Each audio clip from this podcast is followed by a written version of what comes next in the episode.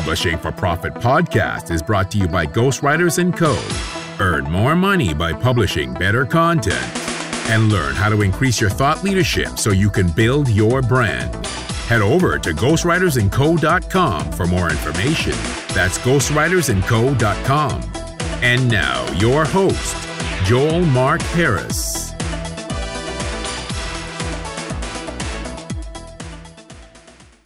Hello, and welcome to the Publishing for Profit podcast. This is your host, Joel Mark Harris. Today, we talk to Marcia Layton Turner. She's a successful ghostwriter with over 50 books under her belt. She's written for countless magazines, including Forbes and Inc. We talked to her about what it takes to become a successful ghostwriter, her writing process, and one of my favorite topics, which is content marketing and thought leadership. So hopefully you enjoy this episode. Hi, Marcia, and welcome to the Publishing for Profit podcast. How are you today? Good, thanks. Thanks for having me, Joel. You're very, very welcome. It's not often I interview a writer that I'm so impressed with. You know, you've written, I think it's like 50 books. You have like probably thousands of articles. So I think that's very impressive. But you started off in a very business setting. You got your MBA, and then you turned to writing. Why did you go that path? What was the reason behind first going, through like a very long, studious process of getting your MBA, having a successful corporate career, and then going out on your own, basically, as a writer? Well, I'll try not to make this too long and boring, but for anybody who thinks that to be a writer, you have to have been thinking about this since your youth, I am here to tell you that's not, doesn't have to be the case. So I went to college and didn't really think of myself as a writer at all. In fact, I probably thought it was my weakest skill. But I went to Wellesley College in just outside of Boston, and we, for every class, had the option to either take a final exam or write a paper. And because I like control, I always wrote the paper. So after 7 semesters of writing papers, I had actually gotten pretty good at it, but I didn't know this at the time. I was very interested in business. And so I went immediately to the University of Michigan to get my MBA. I was just fascinated with this whole concept. And it was there at Michigan, in my first semester, as they started assigning papers, and I was getting A's and A+, and I was astonished because I didn't think of myself as a writer. I didn't know I had that capability or that I had developed it. And so I earned my MBA, went to work at Kodak in marketing communications, where I learned about marketing tools like articles and press releases and case studies and the things that ghostwriters today writers write. I left Kodak and started my own marketing agency, did marketing planning and PR, and it was there that I realized I don't really like the media placement side of things. Like, I just want to write. And again, 10, 15 years before, I would never have thought of that as a potential career. But I had written a book for my dad, who was a fine artist. It's called Successful Fine Art Marketing. And so I knew that I could write. And so I started pursuing opportunities to work directly with clients. And then a publisher actually sought me out to work on a book. A book doctor is kind of what they called it. It was a manuscript that had been turned in that just wasn't in the shape that they wanted it to be in. And so I went through and rewrote a lot of it. And they really appreciated my work. And so I started getting book contracts from there. And once I'd written a few books, I thought, hey, maybe I'll write some articles. Like, these editors are just going to be so thrilled to find me, someone who's written books. And as you can tell by the way I'm explaining this, they could not have cared less, because I hadn't written articles. Like, They wanted somebody who was familiar with magazine article writing. And so it didn't take me very long to realize, Marcia, like, stop, you've got to learn this. Just like you figured out how to how to do everything else. You got to stop and study the process of writing for magazines. And so I did that. I learned how to pitch. I learned how to write articles, just how to package them. And so then I started landing some magazine article assignments. And so since then, for the past like 15 or so years, maybe 20, I've combined writing books, ghostwriting, and writing articles, and now blog posts and content. So sorry, really long answer. But again, key messages, you can do anything you want if you're willing to put in the time. So did you always want to be a writer at the back? It sounds like it was never a path that you had ever really considered, because I know a lot of writers are like, oh, I want to be a writer, but I don't think I can make any money. And so they go off to do the traditional career, but always in the back of their mind, they've always wanted to be a writer. Was that you, or did you have no idea that this was a possibility? No.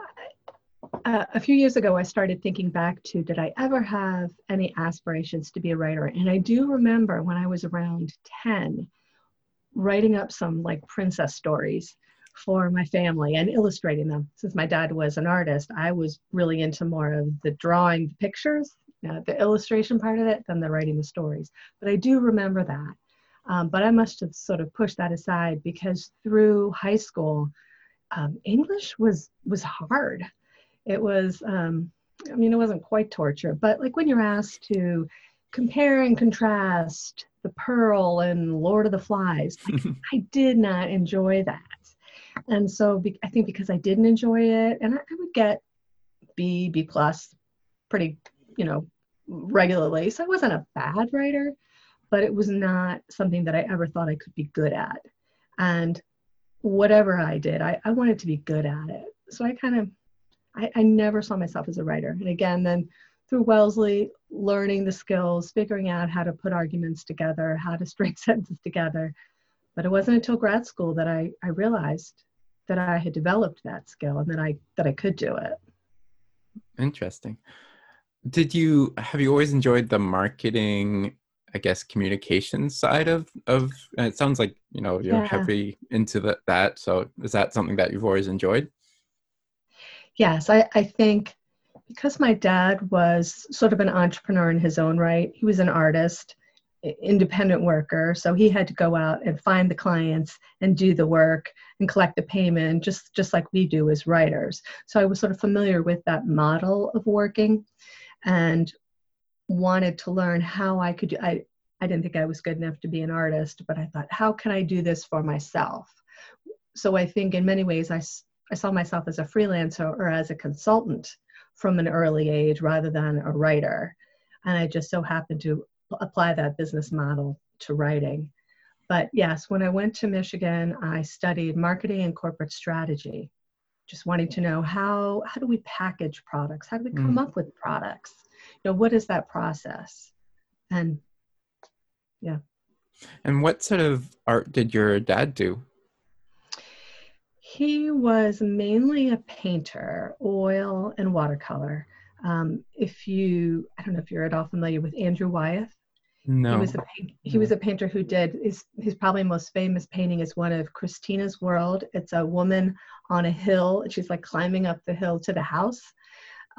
So he and my dad were best friends. My dad studied under him. So his works are landscape, seascape, realist paintings, and he worked very slowly. So his work was really good, but very slow. So he kind of taught me that you don't have to fill your days with 100 writing projects, that just kind of cherry pick the ones that are going to be a good fit for you, and do a good job for them, I'm assuming. Exactly. And then you'll have repeat clients. You had a lot of repeat clients. Okay. Yeah.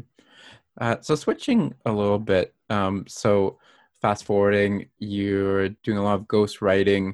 Why should a business, an entrepreneur, hire a ghostwriter? And what's the value in that? Sure. Well, let me tell a quick story about my first official ghostwriting project. An author had a contract for their book, and they were 7 months behind in delivering it. And the publisher knew that they were going to, because they had so many pre-orders for it. So they paired me with this author, all their notes and their outline, and we worked together over a period of, I think it was like 2 months, to get this book done. And so at the end of it, I had my pen and he had a book that I think might have hit bestseller status because there were so many, he was sort of a celebrity in his industry. So I think the advantage to him is probably the advantage to most.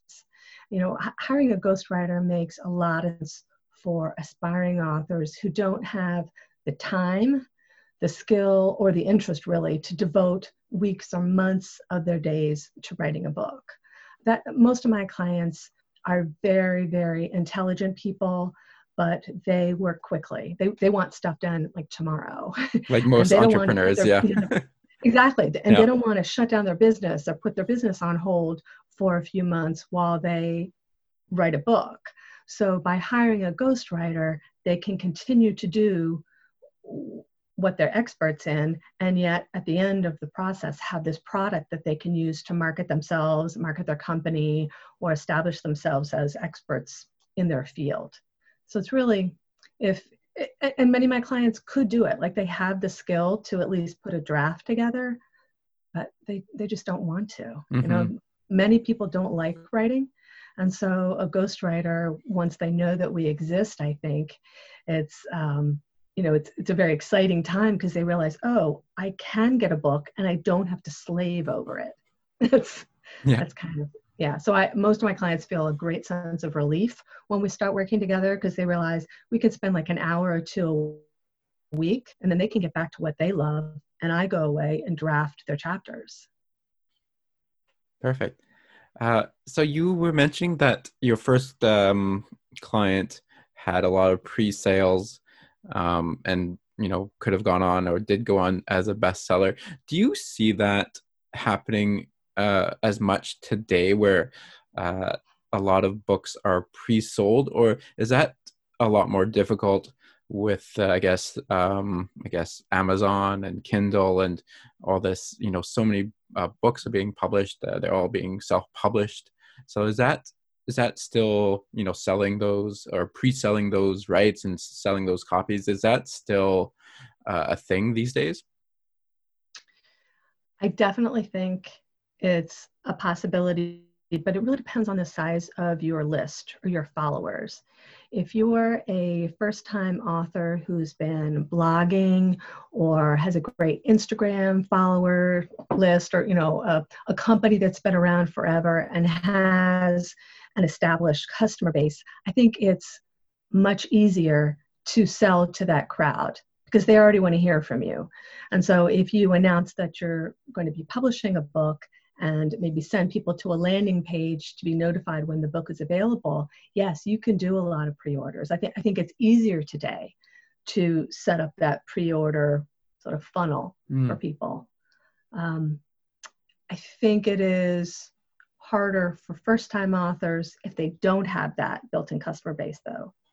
If someone suddenly had an idea to write a book and they aspire to be on the New York Times bestseller list, I don't want to say that it's an impossibility, but there really needs to be a whole bunch of marketing done, I think, even before you finish the book, to establish yourself as an expert in your field, to start to attracting your audience to you so that when the book comes out, they're excited to hear whatever you have to say on the topic.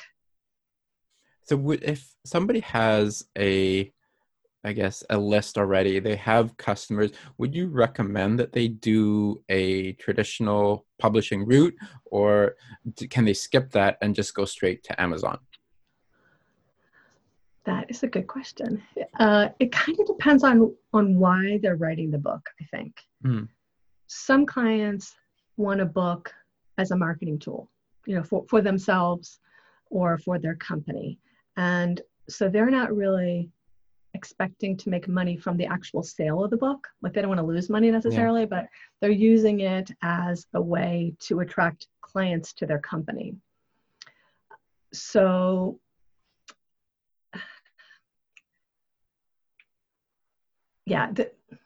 so they're going to make money from that additional business.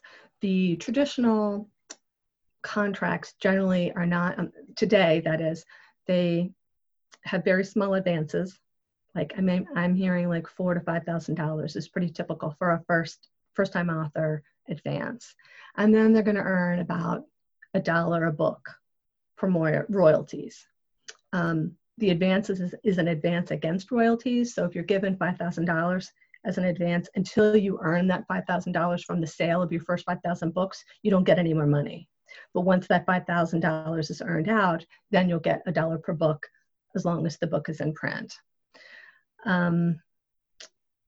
For people who want to make money from the book, you really do have to have an audience, because selling 10,000 copies of a book, that's kind of the goal that most publishing houses have. They want to make sure you can sell at least 10,000. If you have no list whatsoever, it's going to be really hard to do, and it's going to be really hard to interest a traditional publisher in working with you. Mm-hmm. But if you self-publish, then you can make a lot more than $1 per book, and there is the possibility to actually earn an income from it. So it sounds like the key really is to build that audience before you start writing that book, or before you hire a ghostwriter, or during the process. So basically, I guess, as early as possible. Can you Yes. give me some takeaways, some things that somebody can do who hasn't started that process, and what can they do to build that audience? Sure. When I start working with clients who are working on their first book, I always recommend that if they're not already blogging, to start blogging. So if now most of my clients are entrepreneurs, business owners, and CEOs. So they have control of their company's kind of marketing activities. So I make sure that they have a website for themselves or for their company. Start blogging, because it's very simple to add a blog to a website, and it's free to do. Or you can hand that off to a ghostwriter as well. Just come up with the topics that you want to talk about, or that you think your audience is interested in. I would set up a landing page. Once you have the book idea pretty well fleshed out, you can get a cover done. Put a landing page up with the title of your book as the URL, and provide some information, and ask for people's email addresses so that you can get back in touch when the book is available. Try to get on podcasts. Try to write guest blog posts. Look for those kinds of opportunities. If you can do public speaking, that's great. And in every case, when you're making contact with your potential audience, mention, I have a forthcoming book, or my book is due out in the fall of 2020. If you know the title, mention that too. So just start kind of educating your market that you have this book coming out. And if you write a newsletter, an e-newsletter, start mentioning it there. There are a lot of things you can do, very low cost, just to start spreading the word. That's what you want to do. So it sounds like you have to do a lot of content marketing I guess, even before you start your selling your book or pre-sales. How, is there, I guess, apart from what you just mentioned, is there any other sort of content marketing, things that you would recommend to your clients? And how do you think, maybe this is a two-part question, but how do you think that somebody should go about thinking about content marketing? Okay, so the first part of the question is how to start? Yeah. Well, I think content marketing, though it doesn't have to be part of your marketing plan for your book, it makes the most sense, because there's such demand right now for content, for information, whether it's in the form of videos, which are just everybody's watching videos, or blog posts or articles or white papers or case studies. People want this information. So if you can provide it, you're going to be, and on a regular basis, you're going to be top of mind, and you're going to be more likely to interest people in your book down the line. And the more you grow your list, or you establish this list of people who are interested in you, the easier it's going to be to convert them into sales. It's sort of you got to find who they are, communicate with them, and then if they like you, then when you tell them about your book, they're going to be more likely to spend the money. The best way to get started with that is really to create an editorial account, which is thinking about how often you're going to be blogging, let's say, because that's kind of the easiest thing. Are you going to be blogging weekly, which is probably the minimum frequency that I would say is useful. If you're not going to be able to do it weekly, then it's going to be difficult for you to stay top of mind, because you're going to provide something and people are going to be excited to read it, and then you're going to go away, and after 2 or 3 weeks they're going to forget that they ever read this initial piece of content from you. So come up with a weekly schedule of all the topics that you think your audience is interested in. Break it down into 500 to 800 word blog post topics. So you may have one topic that could result in 3 different blog posts, for example, but have your plan. I like to write several blog posts at once. It just so that you're not constantly have to think about it. If you're somebody who doesn't like to write, then it is better to just, you know, do a whole month at a time. Mm. It'll take you less time. Mm-hmm. Nice. And if I can ask, get kind of really deep on this, because this really interests me, but so how would you plan out the content calendar? Would you use something like Google Docs, or is there a better tool that you can actually see where the content is? And what would somebody who is, I guess, thinking about starting, what sort of topics maybe can they start out with? Well, I don't think that you need a really complex structure for your editorial calendar. You can set up a spreadsheet. I love Excel because I think it just makes things so neat in, you know, all the little columns and things. So you could set up a Google spreadsheet or just your own Excel spreadsheet, and one column is the dates. You know, decide what date you're going to be sharing your posts, and you can pre-schedule them. I would recommend between Tuesday and Thursday as the date that you're going to be blogging. So I'd have your dates down on the left-hand side of the page, and then I'd have the topics that you think may be of interest. If you're hoping to involve other people and get some guest blog posts, you can also identify maybe another column for guest experts that are going to provide that content. That's a great idea, because then you're tapping into their audiences. You know, if they write for you, they're probably going to share it with their audience. Mm-hmm. So if you write 3 blog posts a month and have a guest, that's a great way to really spread your message beyond just your audience. But yeah, simple Excel spreadsheet, identify date, topic, who's writing it. If you want to keep track of where it is in the process, you could have a column for like drafted, where you just check, like, yes, I've drafted that. Maybe final edit. You could have a column for the image that you're going to use with it. And so if you do a little image research on Pexels or Pixabay, which is where I usually go, you could then have a link to that to remind yourself, oh, I've already thought about this. I already have my image ready to go. And then once you have all that done, you can go into WordPress and pre-schedule it. Like I said, you could do a month at a time. Nice. For people who want to start ghostwriting and who just not sure where to start, what would you recommend they do? Well, I think if you are interested in ghostwriting, you really need to have experience before you jump into this. I would never recommend that somebody coming right out of journalism school, or who's making a career change from accounting, that they suddenly jump into ghostwriting as their first step. It's almost impossible to do. I won't say it is impossible, but it's really, really more difficult. So the first thing you should do is get writing experience, writing the kinds of things that you want to write for other people. So if you want to be a ghost blogger, start blogging for yourself and then get some clients. If you want to write magazine articles, some clients hire ghostwriters to write trade magazine articles, for example. So go out and get that experience. And then once you have your own body of work, and if you want to be ghostwriting books, at least write a book for yourself. So you can show that you can write at that length. And then the next step is to get experience writing in someone else's voice. Because for me, that's the difference between being an author and being a ghostwriter. A lot of people can write books in their area of expertise, but they can't necessarily translate that to somebody else's voice. And so you need to demonstrate that you can do that. And there are online websites like Upwork has very low budget projects, I think, but you could get ghostwriting experience that way. And for anybody who's starting out in ghostwriting who wants to write books, I always recommend that you discount your first project in order to get it.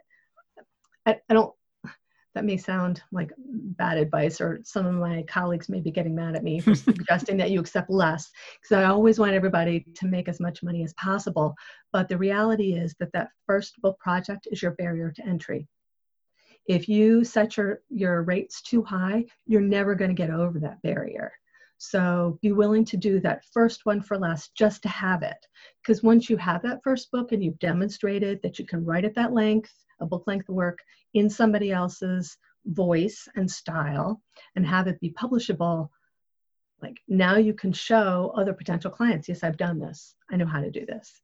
So yeah, be willing to negotiate for that first project. Yes. I think for me, the most difficult part is getting the voice and tone of somebody else. Yeah. How is there any tips that you could recommend that somebody can do to practice that and writing in different, like somebody else's style? Yeah, no, you're right. That's really the hardest thing. And that's why not everybody has the skills to be a ghostwriter. They could be an excellent writer, but if they only write in their voice and their style, then unless your client also wants their book written in that style, it's hard to make the transition. I can only tell you what I do when I am writing for a client. I try and gather many writing samples. If they've been doing their own writing, let's say, what articles have they written? If they have books that they've written, read those. Blog posts, any samples to see what are the words that they use? What sort of sentence structure do they prefer? Are they, do they have lots of run-on sentences, for example? Or do they have very short, crisp sentences? Or do they mix it up? Do they start a lot of paragraphs with questions and then answer them? What does that look like? Then I also try and watch videos to see if they make presentations or have done any kind of talks to see, okay, how do they speak? Because typically the way someone speaks is related to how they write. Not always, as I discovered with one client who wanted to sound different than they actually did. Usually. Was that a conscious choice on their behalf? Yes. Oh, yes. And I only discovered it after, I had watched a lot of videos. I had read his work and had written things that I thought sounded exactly like him. And he didn't really like it. And so I pressed to understand, tell me exactly, where does it not sound like you? And he had to admit that, it sounded like me, but I don't really like it. I want to sound more like this, sort of like interesting option, okay. Option C that I could not have imagined. Foreseen. Yeah. Yeah. It wasn't a bad thing. It was just more scholarly. And that wasn't how he sounded in video or on print. And so we figured it out, but that's like the only time where there wasn't this link between existing materials and what they wanted their voice to be. And okay, so can you tell me a little bit about your writing process? Like, when do you like to write? When do you feel the most creative? I think there's this notion that writers are suddenly hit by this lightning bolt, and suddenly they're superpowered and they can write. And it doesn't happen for me. I find that my own sort of biorhythms dictate when I'm best able to write, or when I'm able to focus, and it comes more easily. And that for me is like late morning into the afternoon. So I try and protect that time for just the harder work, the more cerebral work, where I have to really think about, what is my client trying to say? How am I going to make this transition? But I don't just sit here waiting for the lightning bolt to strike. I start writing. And if I have trouble, I really like to get the first sentence, like the lead, the setup for the chapter or for the article or whatever. I like to really get to a point where I'm happy with it. And sometimes I get stuck when I can't get the perfect lead. And I've had to force myself to just go ahead and just, okay, Marcia, skip it and just move on to the rest of whatever you're working on. And we'll circle back to that. And usually when I do, then I figure it out later. But you can't just sit there waiting to be inspired. You have to force yourself to put sentences together and then accept the fact that you're going to have to go back and edit it later. I tend to edit as I work, but sometimes that just, you know, you have a deadline, the client's waiting for the project, you have to make progress. I think that's the mark of the true professional, right? The person who pushes through that and doesn't just wait for the muse to strike. I don't think you can unless you're a novelist who's working on their own like pet project. If you have clients waiting for work, gotta get it done. Yeah, you gotta get it done. So do you have a dedicated writing space? Do you have a desk, an office? How do you like to work the most? I have a home office with a fireplace that is awesome from like August to June, because here in Rochester it's cold. I face out into my lawn, so I have a nice view of animals strolling by. I can close my door so that I have a quiet space. I have a very big monitor, and I am most productive when I'm sitting at my desk. I know colleagues who go to, you know, coffee shops, or they'll move to somewhere else in their house to work. And for whatever reason, I need to be sitting in front of my desktop to work. All right, so I'm going to move on from writing to thought leadership. Okay. I think that a lot of what ghostwriters provide is assistance in helping that entrepreneur, that business person, with their thought leadership. Mm-hmm. Why is that important, and how should entrepreneurs think about thought leadership?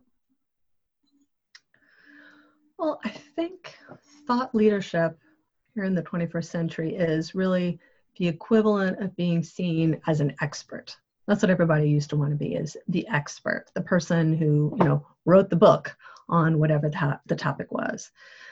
So if you are the thought leader or the expert, you are at the top of your profession, typically, or one of the leaders of your profession. You are shaping how other people think about whatever your topic area is. One of the best ways to do that then is to create content that shapes how people think. I mean, that's really through conversation, through speeches, through articles and books. That's how someone demonstrates that they are a thought leader, by sharing content that hasn't been seen before, that hasn't been read before, that affects how someone thinks about something. That's really what a thought leader is. And I think people want to be thought leaders because you can generally charge more for your products and services if you are the leader. If you are the person who's synonymous with some industry or idea, then clients typically will pay more for access to you, whether that's through a presentation you make, or consulting work that you do with them, or a project that you work on with them. If you are the person, they pay a premium for that.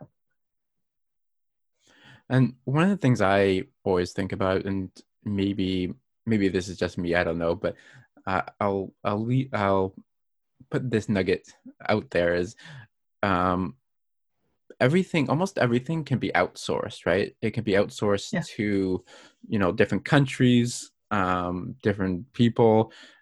And so I think of thought leader as, you know, it gives you that kind of unique selling proposition, right? Where those strategies, those that way of thinking can't be duplicated, right? And so do you do you ever advocate that for your clients, and do your clients ever think about it in that way, maybe? Think about positioning themselves as a thought leader. And yeah. I totally agree with you that thought leadership is the way to sort of create a competitive advantage for yourself. I think most of my clients understand that, that being seen as the leader is going to be advantageous to their business. A few of my clients, I don't want to say they're not outsourcing, but although companies outsource a lot of tasks, I think sometimes individuals don't realize the extent to which they can outsource things like writing. So I think they're not as aware of the services that they could be relying on. So you don't need to pitch them that thought leadership is something that they should be seeking. They realize the value of being seen as a leader, and they understand that. I guess that's why they engage you, right?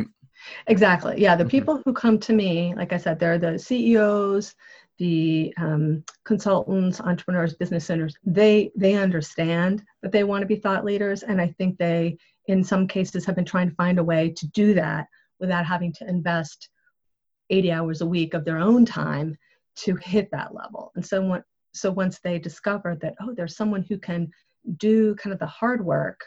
I had this idea and I had this person that I can then turn over my ideas and my thoughts, and they'll package it in a really effective way. You know, they're sold. I really don't have to explain the advantage because they come understanding that. Do your clients have to be sold on the concept of thought leadership?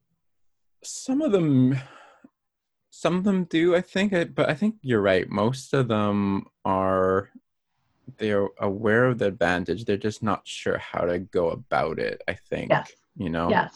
Yeah. How often do you, I guess, strategize with your clients? Because you have such this amazing background in marketing and, you know, all this MBA and, so how often do you bring that to the table and work with the client to form a message? And how much of it is it just like they know what they want to say, they just give it to you, over to you, and then you communicate that? Well, I think a lot of the initial conversations that I have with clients have a marketing component. You know, we'll be talking about what their book might look like, and they typically come with an idea of what they want to say. And why, you know, that they want to market their business, for example, and who they're talking to. So they know that, but we'll start talking about kinds of the things that you've already asked about. You know, what can I do today to start marketing myself? Because I'm an unknown, and by the time my book comes out, I want to be pretty well known or associated with this topic. So we'll brainstorm during those initial conversations about setting up the blog and looking for podcast opportunities and things like that. And so that's sort of a parallel process that they can get started on while I'm working on putting together their book. So we have it early on. I'll check in with them as we're writing to make sure, you know, hey, you have your cover done. Have you put that up on the landing page yet? So I offer ideas, but I am typically not responsible for that because I'm really focused on the book. Like I think most ghostwriters could also be writing blog posts and articles for clients, and I suspect many are. That's just typically with the people I'm working with. They have a team for that, like a PR team that could be doing the article writing and stuff. So I'm just working on the book, but I'm throwing out ideas from my marketing experience. And I think for me, that's probably why some of my clients choose me, because I have that marketing background. Just a guess. And I like using it. Like I like getting value from my MBA that I work so hard on. So I'm excited to just throw out ideas here and there. I'm sure that you have a lot of interesting stories as a ghostwriter, probably a lot that you can't repeat, but is there something that particularly sticks out in your mind during your ghostwriting career?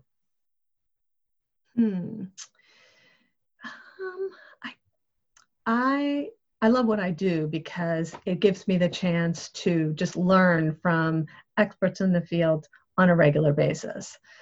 So I'm always learning something new. I don't really have any horror stories. That's good. That's a good thing. Yeah, I'd kind of try and nip that in the bud.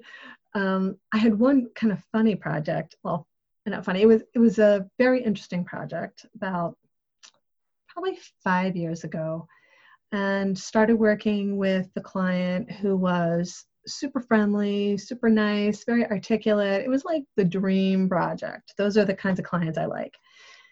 And we started working together, we figured out the outline, and we began talking through chapter one. And the client was trying to secure someone to write the foreword for the book. And so within the first couple weeks, we kind of were working slowly because they were trying to get this person lined up. So they got the person lined up for the foreword, and that's kind of when things went awry. So let's say the book was going to be about marketing. And the person writing the foreword had a lot of say in the direction that the book was taking. Oh, interesting. Okay. Not exactly sure why, but within a couple weeks, the book had pivoted from being a book about marketing to a book about, let's say, baseball. That's very interesting. Joel, you probably don't know this about me, but I'm not really a sports fanatic and I know nothing about baseball. So I had to back away quickly from that one. And I did, and it was not like there wasn't any problem, but that was the first time, really the only time I think, where I've started down one path with the client and it totally went off in another direction. And, you know, I backed away and removed myself from the project just because I was not the best fit. And that's something that I think ghostwriters are pretty good about, you know, knowing about themselves, like what are their strong suits and what are their weaknesses. And sports, that's my weakness. So I would never take on a sports book for that reason. So that's one that was memorable just because it was kind of odd. Yeah, most of my projects are with just great people. Yeah. And I always feel good at the end about the product. And yeah, I always learn something new, which is great. That's a good thing, I think, you know. Yeah. I'm sure you meet a lot of interesting, very successful people, and I'm sure it must be very fascinating and satisfying to work close and see kind of like what's made them successful and what I guess drives them. So exactly. Now, when I work with clients, I don't know about you, but I work virtually. So I work with clients, you know, all around the world, and we meet generally by phone or by video, and we talk through all the material that way. So I'm not actually sitting next to someone and working on the book. Some people do that, and I think that's probably a good way to work if you're writing a very sensitive memoir, for example. But for business books, really not an issue to, so most of my clients I never meet is kind of what I'm getting to. Yeah. I don't actually get, once in a while, but not usually. Yeah. Can we talk a little bit about pitching? Obviously I mean, just your website, you've written for basically all the top magazines and you know, a lot of articles. What goes into a successful pitch? To a pitch to land like a magazine assignment, for example? I think that answer depends on what the magazine wants. The reason I say that is that some magazines want almost the article pre-written. They want to know who you're going to interview, what the angle is on the topic, how long it's going to be, how many different anecdotes. Like, they really want a fully fleshed out pitch. Others just want the general gist of things. And some of that depends on whether you've worked with the editor before. I have some editors where I'll say, hey, I just saw this. What do you think about an article on that? And that's enough. Yeah, go for it. Yeah, you know, give me 1,000 words. Okay, great. But if you haven't worked with someone before, just kind of thinking back, when I pitched Women's Day magazine, for example, I did not have any national consumer magazine credits to my name. But I had heard that the editor at the time was open to pitches from writers if they had a really timely idea. And I thought, well, you know, can't hurt.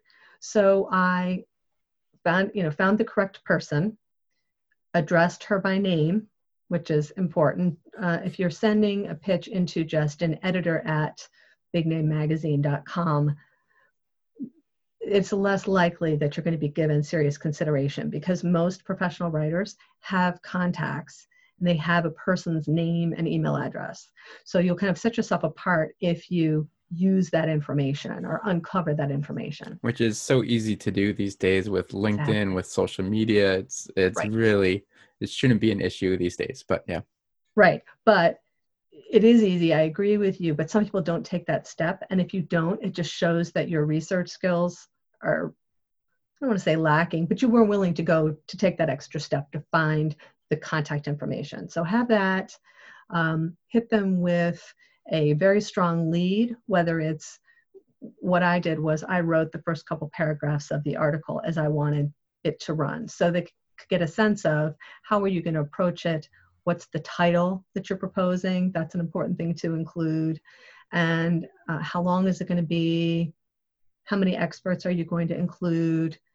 So generally a solid pitch, I would say, is like 5 to 6 paragraphs long. The last thing in there is why you're the person to write this article. Again, I would never pitch an article on baseball or sports because I have no credibility whatsoever on the topic. But if I were pitching something, in the case of Women's Day, it was about saving money at the grocery store. I have been an extreme couponer. I'm not an extreme couponer now, but at one time I was really good at finding the deals. And so I played that up. You know, I've been to the grocery store and bought $200 worth of food for $5 or something. So that, I think, caught the editor's eye, that I proved that I knew what I was talking about. I had written for other publications at the time, just not on a national level. And so she gave me a shot.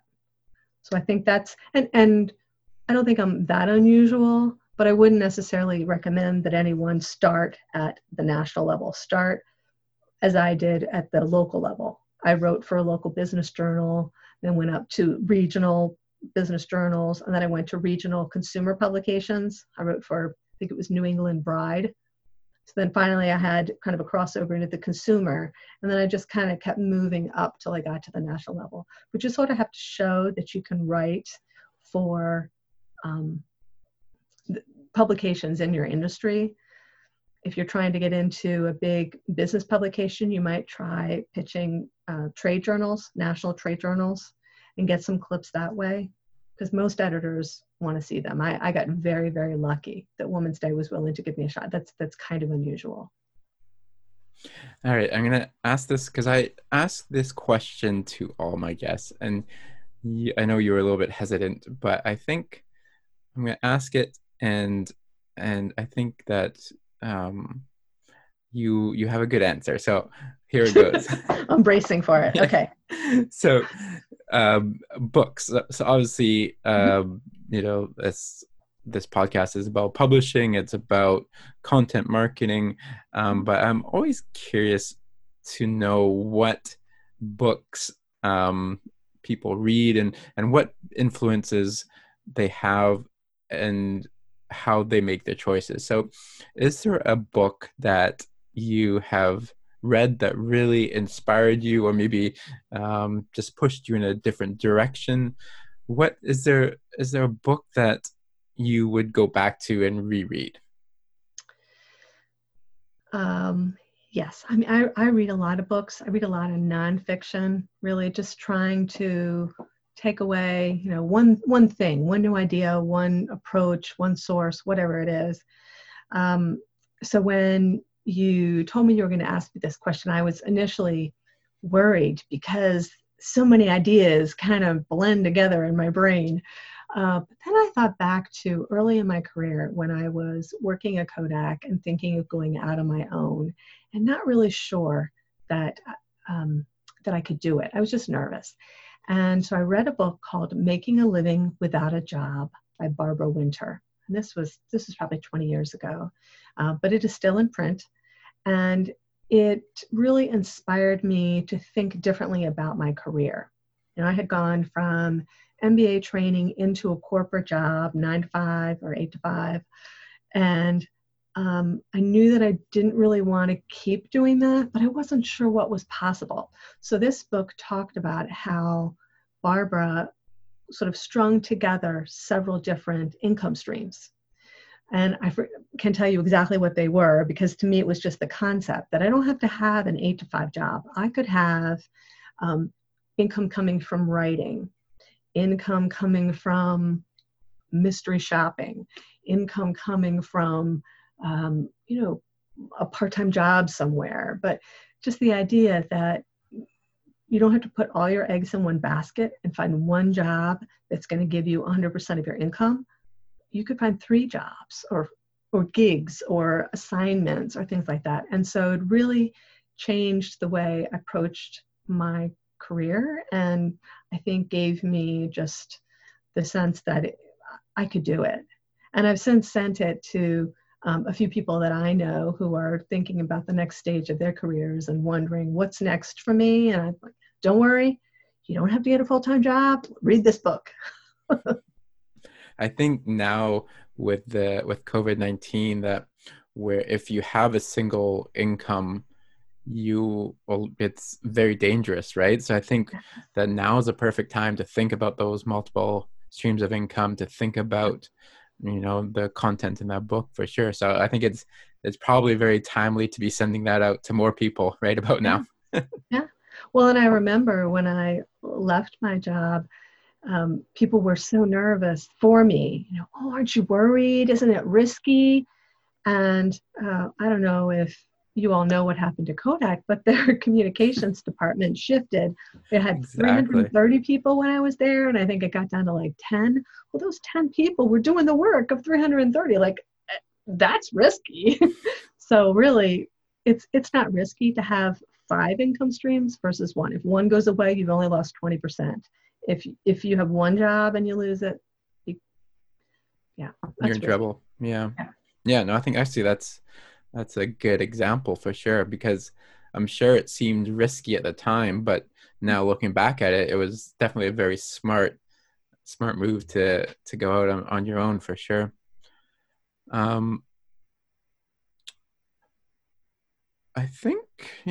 think that is it. Is there? Oh yeah, there was. So you read and write a lot of business books. Is there any other business books that you would recommend, or even little chunks of business books that you would recommend? When I was starting out, Paul and Sarah Edwards were big names in working from home. And this was when it was kind of unusual. And I read a number of their books and found them really helpful for people who are just starting out to how to think about working from home and being productive and establishing a routine and becoming disciplined and marketing on a budget. Like, they have a number of books that were really helpful for that. So I enjoyed those. And Jay Conrad Levinson, who really coined the phrase guerrilla marketing, he has some great books on grassroots marketing that I think are really helpful for anyone, really. Writers, ghostwriters, anyone out in the business world. I think they're just some ideas that are still useful today. And they were written pre-internet. So, but a lot of the concepts are still there, and I think really helpful. So that's what I like. I like reading and then taking an idea and thinking, how can I apply that today? Whether it's a really old idea or an idea from a different industry, just trying to think, how might I use this? All right, Marcia, I think we will leave it there. Thank you so much for being on the show and for taking the time. For people who want to reach out to you, who want to hire you, or maybe just want to learn a little bit more about you, where can they find you? I have a website that is my name, marcialaytonturner.com. And for ghostwriters who want to learn more, or clients who are looking for a ghostwriter, you can also go to associationofghostwriters.org. We have a form there that will help you connect with a potential ghostwriter who's a good fit. All right. Thank you so much, Marcia. Thank you. Bye for now. Take care. Thank you for listening to Publishing for Profit. Please like and subscribe on iTunes, Spotify, or wherever you get your podcasts.